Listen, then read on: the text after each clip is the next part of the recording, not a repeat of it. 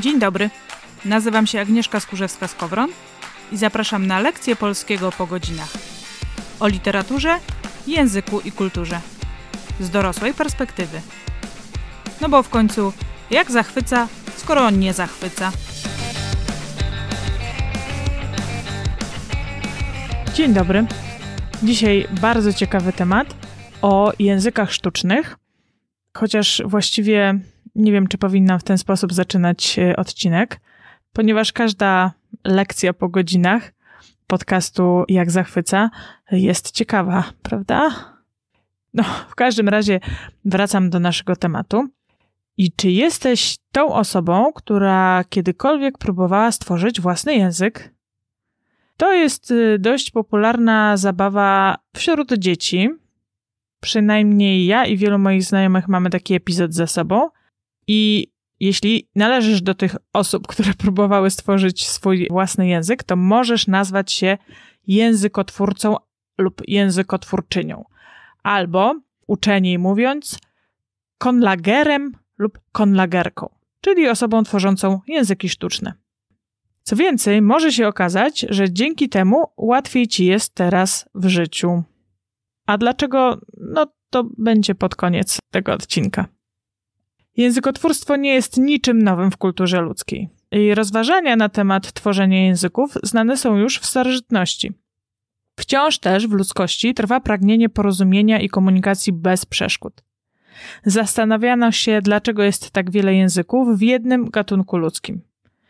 Pokłosiem tych rozmyślań jest m.in. historia o wieży Babel. Zaczęło się od rozważań, a skończyło się na powstaniu wielu języków sztucznych. Pojawia się więc seria pytań, na które mało kto szuka odpowiedzi, a które mimo to warto zadać i warto się nad tymi odpowiedziami zastanowić.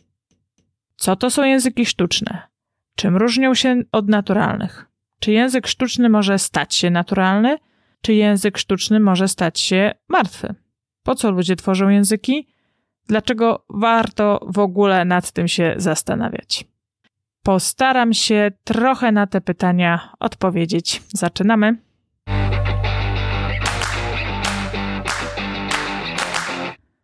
Po co nam język? Zacznę od tego, że język służy przede wszystkim do komunikacji. Cała przyroda posługuje się jakimiś znakami, by się komunikować w ramach jednego gatunku czy pomiędzy różnymi gatunkami. Język ludzki jest nie dość, że jednym z najbardziej skomplikowanych systemów komunikacji, to dodatkowo wykształcił umiejętność mówienia o sobie samym, wyrażania abstrakcji, komunikowania o czymś, co nie istnieje. Mimo wszystko, nadal jego nadrzędną funkcją jest przekazanie czegoś i porozumienie. Na początku był język naturalny.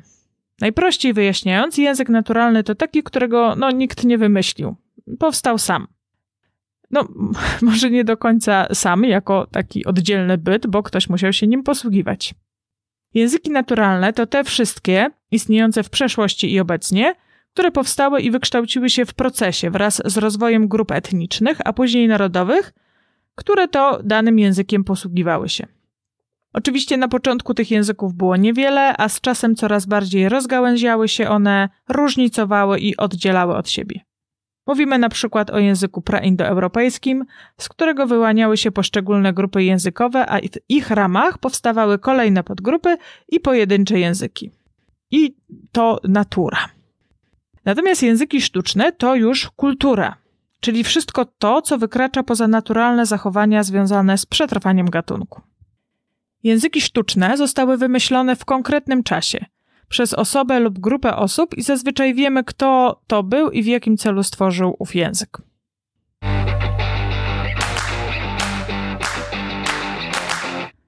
No dobrze, języki sztuczne, czyli jakie? To jest tak, że języki sztuczne mogą być wymyślone zupełnie od nowa. Uczenie nazywają się one a prioryczne, to znaczy ich gramatyka i słownictwo są podobne do niczego i nie korzystają z żadnych istniejących języków. Takim jest na przykład język klingoński, e, wymyślony przez doktora Marka Okrand'a do serialu Star Trek. I trudno zresztą, żeby korzystał on z istniejącego już języka, skoro mówiła nim rasa pozaziemska, a więc nijak związana z tym, co ziemskie, również z językiem. Są też języki sztuczne oparte na językach już istniejących i one uczenie się nazywają aposterioryczne, a te z kolei dzielą się na schematyczne i naturalistyczne.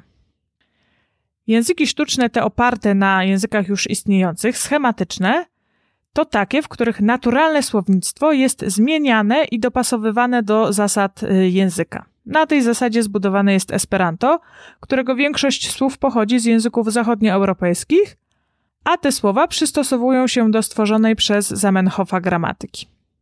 Z kolei języki naturalistyczne to takie, w których naturalne słownictwo zachowuje swoje brzmienie i wygląd, a gramatyka jest bardzo prosta. Takim językiem jest wymyślony w latach 50. interlingua. Powstał on na bazie języków romańskich i zasada była prosta. Jeśli jakieś słowo pojawiło się w większości tych języków, włączano je do słownika. I ponoć osoba posługująca się którymś z języków romańskich, np. hiszpański, włoski, francuski, może nauczyć się interlingui w 15 dni. Podział języków na wymyślone od nowa lub na podstawie innych języków jest podziałem ze względu na ich pochodzenie. Inny możliwy podział to ze względu na cel utworzenia. I trzeba pamiętać oczywiście, że języki w ramach tych wszystkich podziałów przenikają się.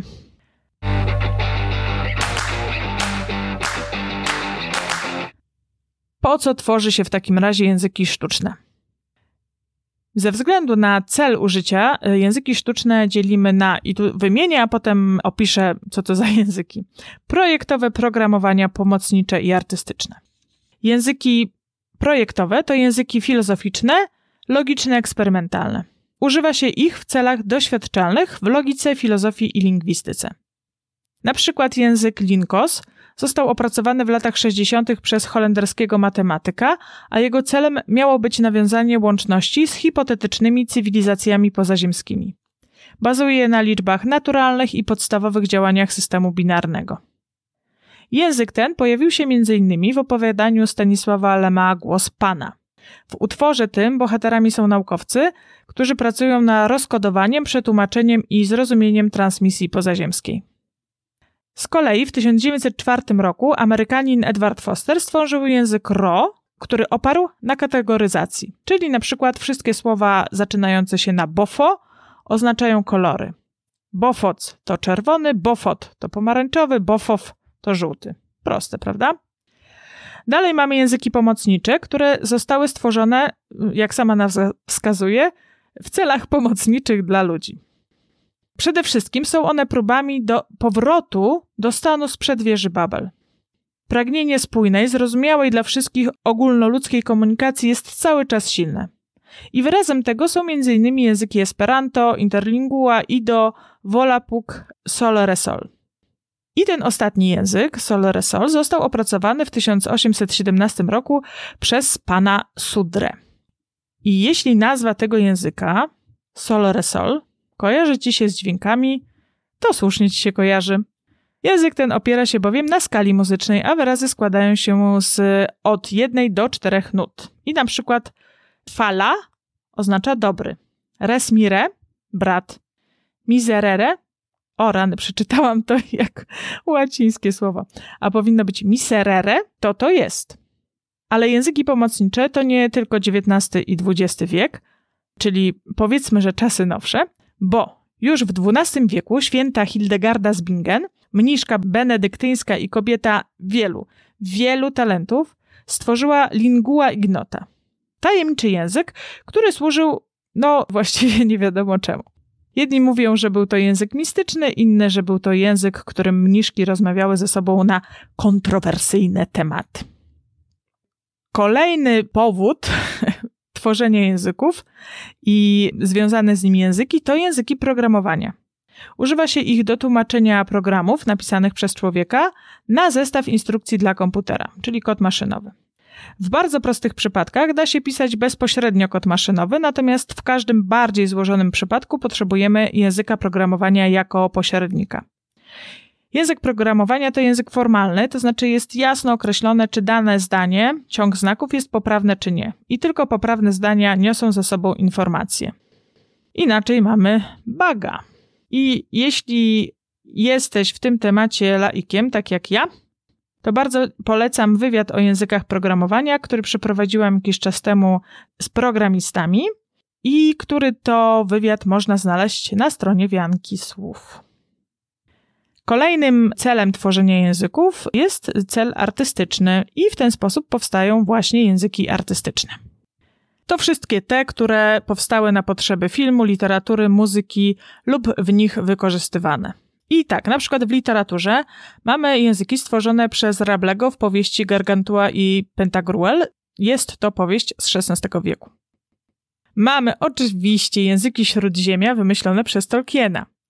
Swoją drogą tu akurat język był wcześniej niż tekst literacki. Tolkien, profesor filologii klasycznej i literatury staroangielskiej, stworzył kilka języków i po prostu potrzebował miejsca, gdzie mógłby ich użyć. I tak powstało Śródziemie. I tutaj też możemy powiedzieć, że na początku było słowo. Mamy też język Dotraki autorstwa George'a Martina i umieszczony w Grze o Tron. Mamy języki krasnoludów i troli ze świata dysku Pratchetta. Niektóre z tych języków w jakimś stopniu trafiły również do języka naturalnego. Na przykład w języku czeskim istnieje słowo ptydepe, wymyślone przez Wacława Hawla, a umieszczone w sztuce powiadomienie. Ptydepe w dramacie to super syntetyczny język, zaś w czeskim oznacza obecnie rodzaj nowomowy. Z kolei w filmach mamy klingoński w Star Treku, o czym wspominałam, mamy też Navi w Awatarze. W grze z kolei mamy Simlish w Simsach. Do języków artystycznych zalicza się również niektóre języki obrzędowe, np. Damin w Australii. W tej grupie są również zabawy językowe. Do nich należy verlan w języku francuskim, w którym przestawia się sylaby lub czyta wyrazy od tyłu, tak by utworzyć nowe słowa w slangu.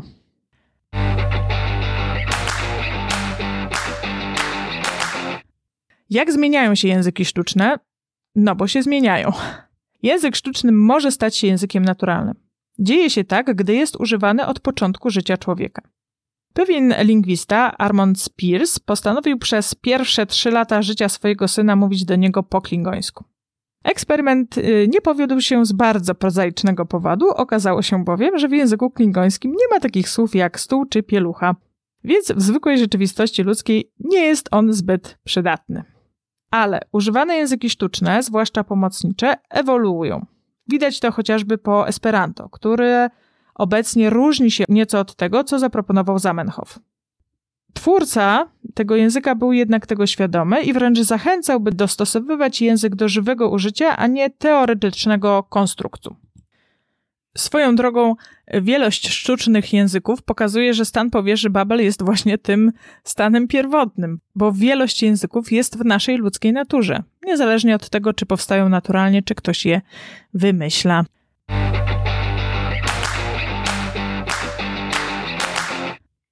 No i teraz, po co nam w ogóle języki sztuczne? One powstają z kilku powodów. Pierwsze to jest owo pragnienie jednego języka dla wszystkich, który przywróci nam stan sprzed wieży Babel. Drugi powód to powód badawczy.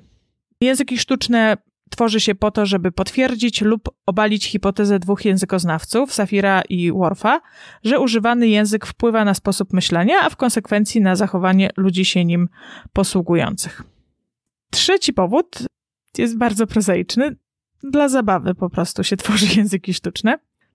Kolejny powód to mm, jest zainteresowanie tym, jak działa język. On jest też powiązany z tym powodem badawczym, o którym mówiłam.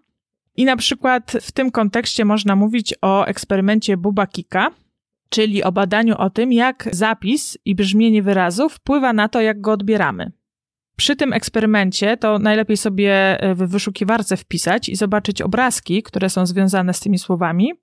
Podawano dwa słowa, właśnie buba i kika, pokazywano dwa obrazki. Jeden miał ostre kształty, a drugi taki obły. To był kształt właśnie taki z ostrymi zakończeniami i obłymi.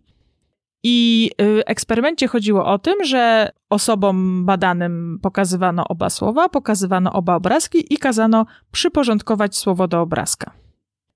I jak się okazało, większość osób słowo buba przyporządkowywało do obrazka tego, gdzie kształt był taki bardziej obły, a słowo kika do obrazka, gdzie kształt miał bardziej ostre krawędzie. To jest bardzo ciekawe i między innymi po to się tworzy też języki sztuczne. No i ostatni taki powód to jest zajawka w ogóle na tworzenie języków. On jest powiązany z tym powodem dla zabawy. I teraz tak, czy w takim normalnym, zwykłym życiu jest to nam w ogóle potrzebne? No pewnie nie, jak wszystkie zresztą wytwory kultury. Potrzebujemy jedzenia, picia i schronienia, no i oddychania. To tak najprościej. Wiadomo jednak, że ludzki rozwój związany był właśnie z kulturą, która znacząco wpłynęła na nasze biologiczne życie. Z tego wynika, że również zastanawianie się nad językiem, tworzenie własnego może nam przynieść jakieś korzyści. Oczywiście nie zakładam, że teraz rzucisz się do wymyślania swojego języka. Zachęcam. Chodzi o to, żeby na przykład po wysłuchaniu tego odcinka podcastu pojawiło się w tobie zaciekawienie tym, jak działa język. Żebyś wychodziła, wychodził poza jego codzienną przezroczystość.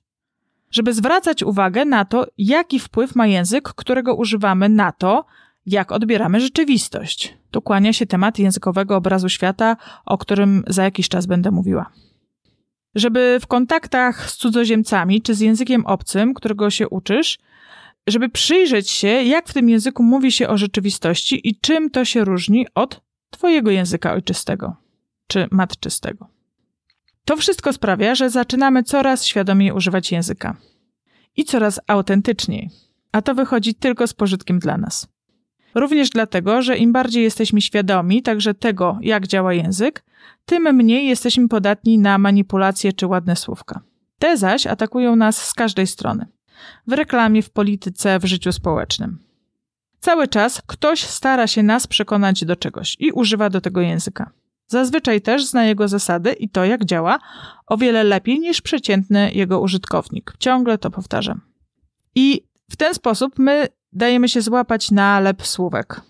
Więc może jednak warto włączyć językowe myślenie, że tak użyję dla swoich potrzeb owego hasła, włącz myślenie, bo tak naprawdę ma to znaczenie dla naszego życia, dlatego jak się komunikujemy z innymi, również dlatego, czy w swoim komunikowaniu się, używaniu języka jesteśmy autentyczni i no, spójni ze sobą i z wartościami, o których mówimy. Wszystkie informacje, którymi się z Wami dzieliłam, są dosyć podstawowe i ogólne.